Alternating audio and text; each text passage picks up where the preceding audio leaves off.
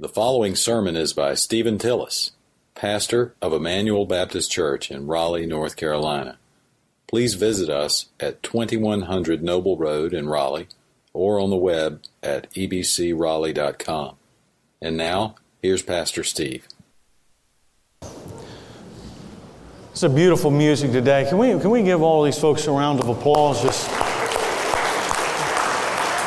thank you for leading us in worship before the throne of the Lord. Take your Bible today and turn to 1 Thessalonians chapter number 12. There is no chapter 12. Chapter 5. 1 Thessalonians chapter number 5. And what beautiful music today. Our God is on the throne. And Jesus Christ has been crucified and resurrected, ascended into heaven, and coming again one day for us. And the Spirit of the living Lord is alive and well in the body of Christ, the church, the bride of the Lord Jesus Christ. And I'm thankful uh, this morning to be able to lift up Jesus Christ, for he said that when he is lifted up, he would draw all men unto himself. 1 Thessalonians chapter number 5 verse 12 through 28 today. A few weeks ago, uh, a friend of mine asked me, he said, Now listen, with the, the, last, uh, the last few sermons that you have, last few Sundays, are you going to preach uh, anything different? You're going you're gonna have uh, uh, anything special that you want to do? And uh, I just looked at him and said, No, I'm going to do the same thing I always do, just to preach through books of the Bible. So we're going to finish First Thessalonians today. And uh, is the way that I started. And I think the first series I preached through here at Emmanuel was First Peter. And so we'll end today, hopefully, in verse number 28. And I promise to have you out no later than 3 o'clock so we can, uh, we'll make short work of this. Let's go to the Lord in prayer, and then we'll look at the text. Our Father, we love you and thank you for your kindness and mercy and grace. All of those things operate in our lives every day. Lord, we, uh, as believers, we're almost like fish that don't know that we live in water. We are exposed to the very present uh, God, the kindness, the mercy, the grace that you have every day in our lives. And we love you, we bless you, and thank you for it. I pray now that as we look through these verses, that the Spirit of God would open our hearts, that you would teach us and apply the Word so that we might be more conformed to the image of Jesus Christ, and we will love you and thank you for it. In Christ's name we pray. Amen. Because of the length of the text today, I, I, think what I'll do is just break it for you and apart in maybe three or four sections. We'll read a couple of those verses at a time, and then I'll make some comments on that for you. So I think maybe the uh, first I'll give you the structure today. So verse 12 and 13, I, I just want to make the point of the pastor. All right? The pastor, and we'll talk a little bit about what that looks like in this text. And then from verse 14 and 15, the people. From verse 16 down to verse number 22 would be the person, the individual person. And then verse 23 to 28, uh, he speaks here about those who are parting, those who are departing into another land to do work for the Lord. So tried to alliterate this for you just for today to make it kind of a simpler text and, and one that would stay in your mind. And I could think of no better uh, text to leave you with than, uh, than this one. So let's take our time with it today. First of all, verse 12 and 13, uh, the pastor. Notice it says here, But we request of you, brethren, that you appreciate those who, notice the three participial phrases here, those who diligently labor among you and have charge over you in the Lord and give you instruction. And that you esteem them very highly in love because of their work. And then he notice how he ends that live in peace with one another. He ends that little section by saying, Live in peace with one another because he understands that between a church and between a pastor or between elders and a church body, there is somewhat of a marital relationship. And the way that we live at peace, the way that we come to love each other and to be unified, is by following this pattern that's before us. I also want to note you want you to notice that at the beginning of verse number 12 and at the beginning of verse number 3 there's this idea here I request or I urge or I, I say strongly to you to to appreciate and to esteem these elders or these pastors who are leading and guiding and directing the uh, congregation, that you're to esteem and appreciate them highly. And I just want to pause for a moment and say that from Connie and myself, we want to say to you as a church that we have felt the appreciation and the grace and the gratitude and all these years. Uh, this church has done a wonderful job, by and large, of loving and appreciating and esteeming those who have led uh, in the body of Christ here. And I just want to say thank you. And, and that's, I wish I had a better vocabulary. I wish there were uh, a whole plethora of words that I could use to say thank you. But from the bottom of my heart, I want to say to you, you have done a wonderful, wonderful job of appreciating and esteeming those who are leading and yet, I want to take a moment for you as you move forward and you transition uh, from me to what's coming next. And at the end, you'll hear from uh, our brother Jim as uh, that process is uh, going along wonderfully, and they're going to be moving in that direction. You need to be thinking about the pastor that will come uh, in the future and the elders that you might possibly have in the future. And I, I want to say to you that you always ought to esteem them and appreciate them highly before the Lord for their work's sake. It is not an easy job job to pastor or shepherd a congregation of people. And yet, I want to say this to you as EBC. Remember this that hugs around the neck and kisses on the cheek and, uh, and, all the love and, and the accolades and good words that are said, all of those things are wonderful. But if you really want to appreciate and esteem your staff, Pastor Jamie, Pastor Mark, those who are operating here as the leadership of the church, if you really want to appreciate them, then I would say maybe something that you ought to really put down deep into your heart is number one, that you will trust them. You see, if, if you're not willing to trust them, then something's wrong with your heart or you have the wrong leaders. And by trusting them, that doesn't necessarily mean that you always have to agree with every last thing or be some sort of cookie cutter kind of Christian. But what it does mean is that you get on board with the vision that they set for the church, whether that be with the youth, whether that be with the music, whether that be the church wine, whatever it is. If you want to esteem and appreciate them well, then you fall in line and you pull in the same direction. And it doesn't matter so much about all of the accolades as when they see you working for the Lord Jesus Christ and trusting that what they say should go in the church should go. Not only should you trust them, you should be patient with them. Brothers and sisters, when I came here, I had a lot of hair up here. There is not one leader in all the world. I listen, it doesn't matter to me whether you go out here and you find a guy who's 30 years old and he's got 60 years of experience. There is not one leader in all the world who is perfect. And you better be patient with them. Love them. Pray for them. Don't criticize them. And in fact, if you ever find yourself in the place where you disagree with well, one of the leaders of your church, here's what you should do. And you're all going to say in your own mind, oh, yeah, that sounds good, but you'll never do it. And that's part of the problem. Listen to me. If you ever want to criticize or question something that your leadership is doing, here's what you ought to do. You ought to pray seven minutes a day for seven days for them and for yourself and fast through a lunch and then go sit down with them and discuss what it is that you disagree. You won't do that. And if you won't do that, something's wrong with your heart. Don't question and hurt and criticize and talk about a, uh, the authority God puts in your life without praying for them first.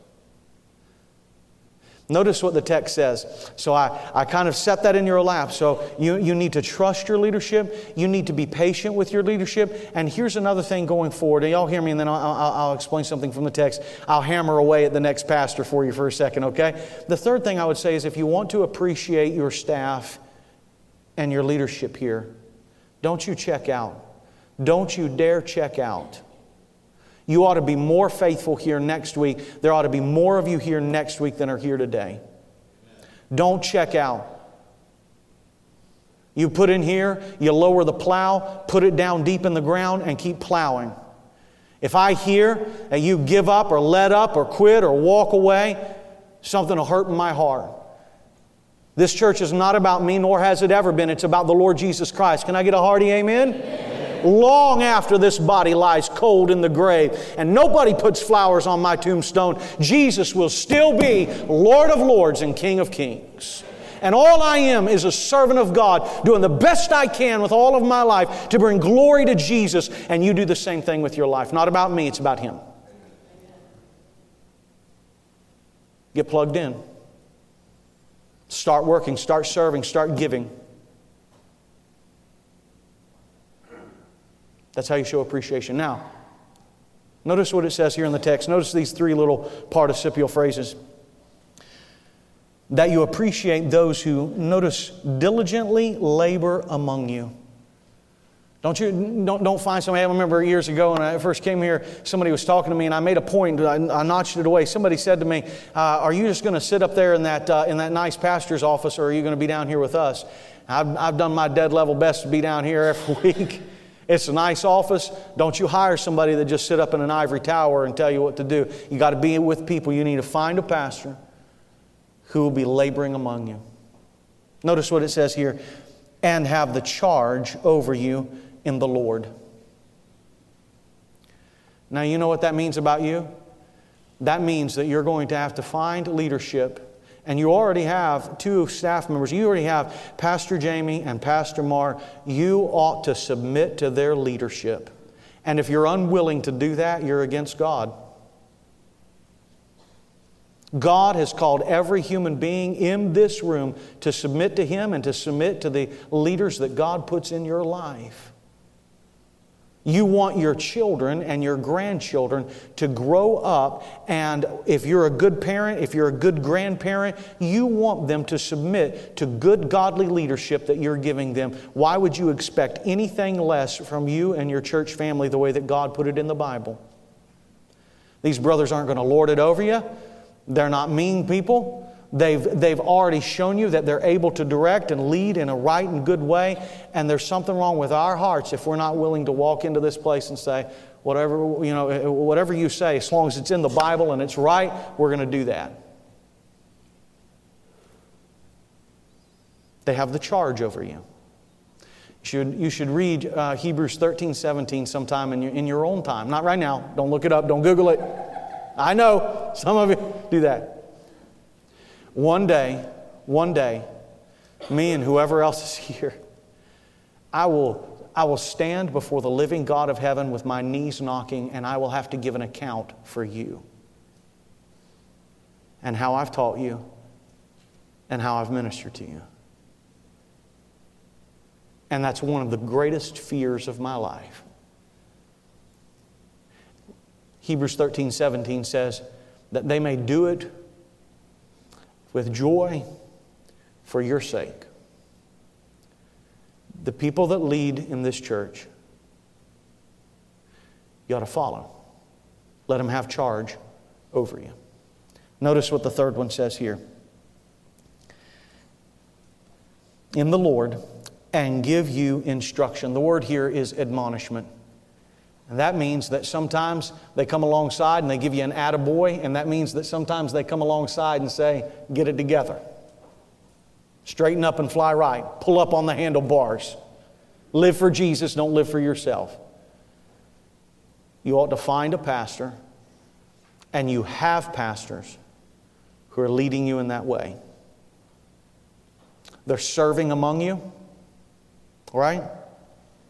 They have the charge over you and they're giving you instruction. So just hitch your wagon right up to theirs and pull in the same direction. Notice quickly in verse 14 and 15 the people. That's us looking across the pew to each other. Notice that he says here, We urge you, brethren, admonish the unruly. That means that if you have brothers and sisters that are inside the congregation at EBC and they are causing problems or gossiping or just, just not doing the things that they know to be doing. It's the same word that the, is used for those who are elders in verse number 13, that, or verse number 12, that you're to give instructions or to admonish them. Encourage the faint hearted. You know what? It's not so much about you as it is a whole bunch of other people in this room. Everybody in here is carrying a burden, and many of you don't know what those burdens are, but I assure you, everybody in here has a burden that they're carrying. Some are carrying cancer, some are carrying heartaches, some have lost somebody in the last year, and you need to reach out to those who are faint hearted and love on them and encourage them and strengthen them. And then notice what it says here. Not only encourage the faint hearted, but help the weak. There will be brothers and sisters in our congregation right here that go a little weak in the knees.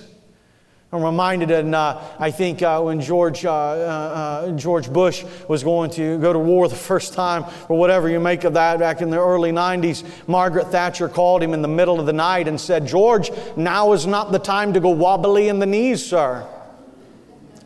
I say to all of you, now is not the time to go wobbly in the knees, but some of you will. So, those of you who are strong, walking with Jesus, you reach out a hand with your mouth, with your heart, with your actions, strengthen those who are weak. And be patient with everyone. Now, don't take, a, don't take white out and mark that out of your verse, okay? Everybody see that? Be patient with everyone. Be patient with everyone. That means be patient with everyone in the Greek. That's exactly what it means. Look at verse number 15. See that no one repays evil with evil, but always seek after that which is good for one another and for all people. Brothers and sisters, we need to preserve unity and love and joy and peace and grace within the body of our church. And you do that by being patient with one another, not returning tit for tat and evil for evil, but by esteeming them highly and loving them and being patient with them and, and reaching across the aisle and joining together as the body of Christ. You know what I told you a few minutes ago about ever bringing an accusation or criticizing or not following the leadership of your church? I said you ought to pray seven minutes a day for seven days and fast through a lunch.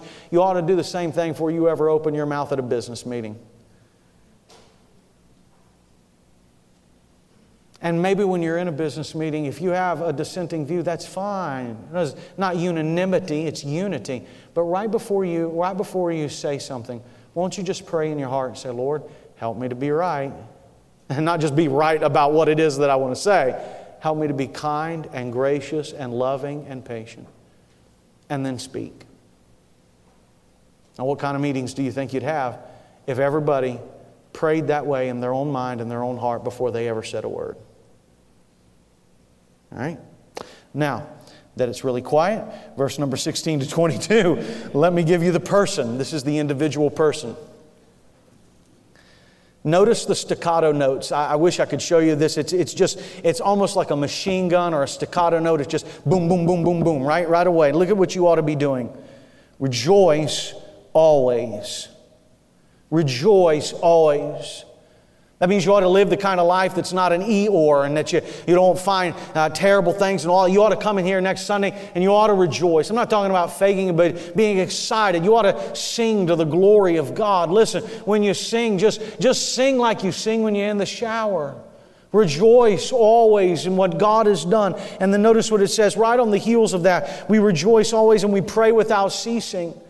The word here for ceasing is the same word that has to do with when the, when the uh, wave kind of crashes against the shore. It's not that God is saying here that you have to have one unbroken prayer every day and moment of the rest of your life, but just in the same way that the waves kind of lap against the shore again and again and again and again, there ought to be something, a prayerful spirit about us that all through the day we just throw up these little prayers before the Lord, asking Him for help for, from temptation, asking asking Him for our family, asking Him to help in our church, asking Him to give direction to our leadership, asking God to bless, asking God to save. Just live a life that has this ebb and flow of the waves crashing against the shore of prayer. There ought to be rejoicing and there ought to be prayer in our life. And then look at what at verse 18. In everything give thanks, for this is God's will for you in Christ Jesus.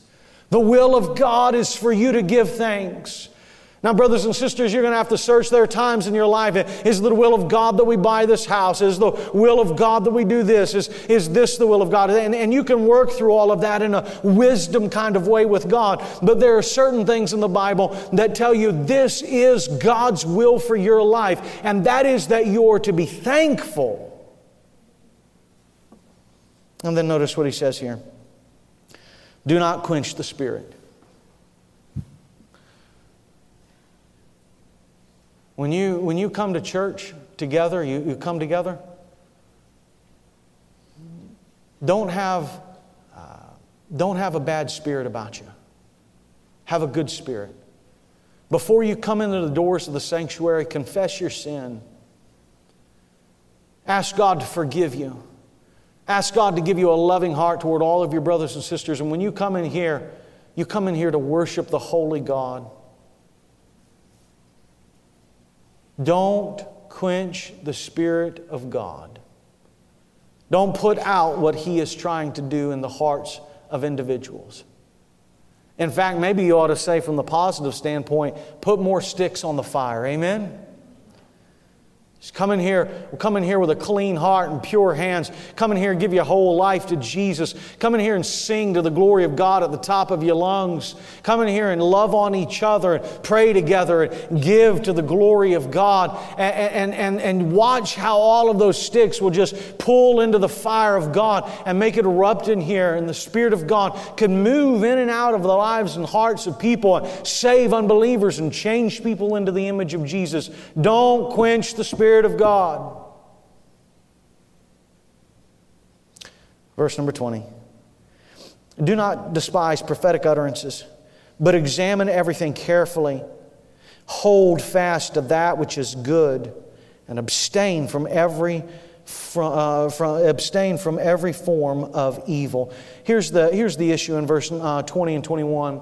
At another time, we could take that part and speak about as to what, uh, you know, what all of this is entailed in that, or is that talking about uh, early church sign gifts and all of that. But I think for what I would say, what is most important for our church today is to think in terms of the prophecy or the word of, the God, uh, of God, the preaching of the word of God. And that is that uh, says, do not pers- despise the prophetic utterance or the preaching of the word, but examine everything carefully and hold fast to that which is good.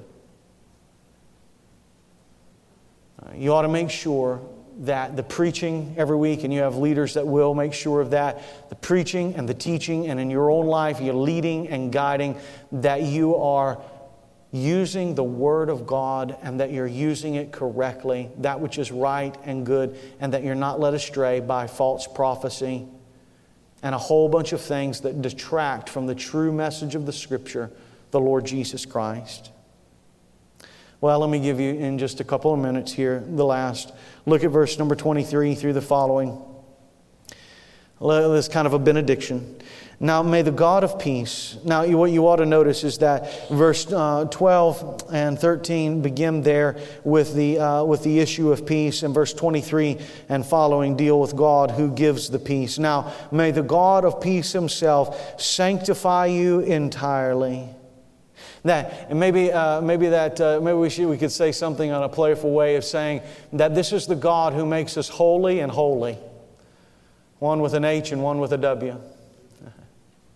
God is about the business of making us holy, that is, conformed to the image of Jesus, that is, without sin, that is, the putting off of the old man and the putting on of the new man, conforming us to his image, that is, be holy, for I am holy, that we are to become more like Christ. And at the same time that we are becoming like Christ, we are becoming holy who God created us to be our personalities and our life and all the decisions we make and the way that we live and the way that we govern, all that we do, that God is making us into the pattern of Jesus and we are becoming who God completely intended us to be. Now may the God of peace himself sanctify you entirely and may your spirit and soul and body be preserved complete without blame at the coming of the Lord Jesus Christ. Now, notice here faithful is he who calls you, he also will bring it to pass. I've been meditating on that verse this past week. Isn't that a marvelous verse? Faithful is he who calls you, and he also will bring it to pass. Brothers and sisters, you leave here today, you leave with your, held, your head held high, not in the power and the grace of yourself, but because the Lord Jesus Christ is the King of kings and you are His bride, and He loves you. He'll watch out for you. He'll take care of you. Submit to Him, submit to His leadership that He's put in your life through the church. Come together in unity and watch God bless. Now to the parting. Brethren, pray for us. Be my great desire that you'd pray for us. Pray for those who are going out in our congregation to share Christ. Pray for those who are going around the world to share Christ. Pray for us. And then the most important verse in the Bible greet all the brethren with a holy kiss. No, I'm just messing with you. I'm just messing with you. If you try to kiss me after this, it won't turn out good for you, all right? That's just a, this is, uh, you have to contextualize here. Greet the brethren with a holy kiss. That was an early church, uh, early centuries form. And in fact, still in certain cultures today, this is a perfectly appropriate thing. But you can greet the brethren with a holy hug or a holy pat on the back or a holy kiss on the cheek or, you know, just contextualize it to where you are. But you, here's, what, here's what I'd like you to get. Pray for those who are going and love them. There's a physicality to the love here. It's not just in the book of James where he says, Be warmed and filled as you go on your way. No, I'm going to wrap my arms around you. Let me ask you this. When Jesus healed lepers, do you think he just reached out and touched them with one finger like that? Or do you see Jesus hugging people? Maybe you ought to think about that. How do you think the Lord Jesus interacted with people physically. Love them. And then look at verse 27. I adjure you by the Lord to have this letter read to all the brethren. You see, the Word of God is not simply for us four no more. The Word of God is for every church around the world, God's people and we partner together with them, we love them, and we live faithfully before the Lord. And then the book ends in the same place that it began 1 Thessalonians chapter 1 and verse number 1. The grace of our Lord Jesus Christ be with you. May God put His grace and His mercy and His love upon every believer in this room, upon this church. He's been good to us and He loves us. I'm going to share this and then we'll have a time of prayer. So, I think uh, a few weeks ago when I talked to the church, I've heard a number of people say, You accidentally turned your microphone off. so, uh, let me just, for those of you that are still saying, Oh, where's, where's Pastor Steve going to serve? What's going on? Uh, so, Connie and I and the boys will be leaving on the 11th uh, to go down to um, Florida, and then we'll fly out, I think, on the 20th. And we will be going to Grand Cayman. And uh, I will be uh, a, serving as a pastor of, um, uh, pastor of leadership and preaching on staff at a church there. And so my uh, primary duties are to do much of what I do here uh, and to disciple and to uh, do pastoral care, to preach, and to uh, love that congregation as well too. Uh, on the side, there is a uh, seminary that's akin to the church, and they train young pastors who go into the Caribbean and uh, plant and establish churches. And so I will also be teaching there some. And so that's primarily my job. I'm a pastor of uh, discipleship and uh, of, of this here at the church, and then teaching some periodically where I can. Uh, we want to express to you uh, that we love you so much and that we are incredibly grateful and thankful for our years here. You have been so good to us. And uh, I wish, I, I really do, I wish I had a better vocabulary or I wish I could just squeeze all of you and just let you know from us how good you've been to us. You've been uh, our church family. Our families live quite a distance from here, and so you've become our family, whether you want it to be or not. And, uh, and uh, we cherish that. We, uh, we just appreciate you've been there for us through good times and through bad times, and so we're incredibly thankful. I pray that you'll listen to the Word of God today, that you'll let that simple pattern there help you, and that you'll come together. You already have good leadership here. Pastor Jamie, you have uh, Pastor Mark, you have Krista in the office. You establish here. Listen to your pastors, follow them, be submissive to them. Let your deacon body come around and, and, and bring somebody who's next. Don't bug out, don't quit. Come together, work together, and let God bless His bride. Amen? All right, would you close your eyes with me for a moment?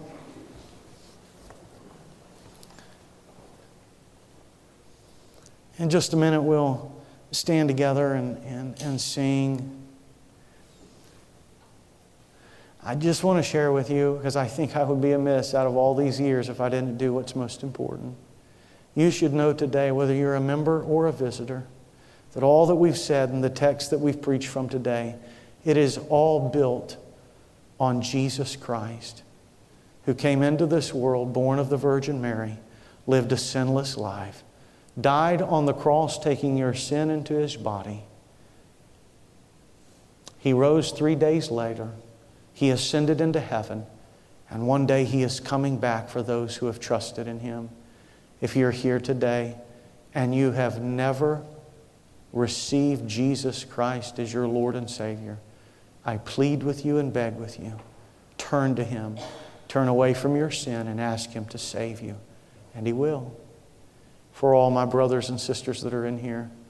Let us be faithful to Jesus, faithful to each other, and to leave this place today determined to share Christ with the unbelievers that we know and to bring somebody with us next week to church.